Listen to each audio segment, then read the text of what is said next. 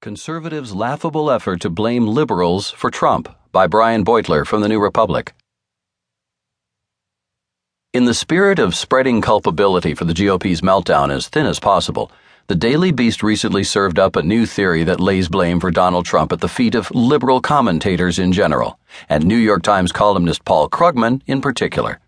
The argument is that overheated liberal denunciations of past Republican standard bearers desensitized conservative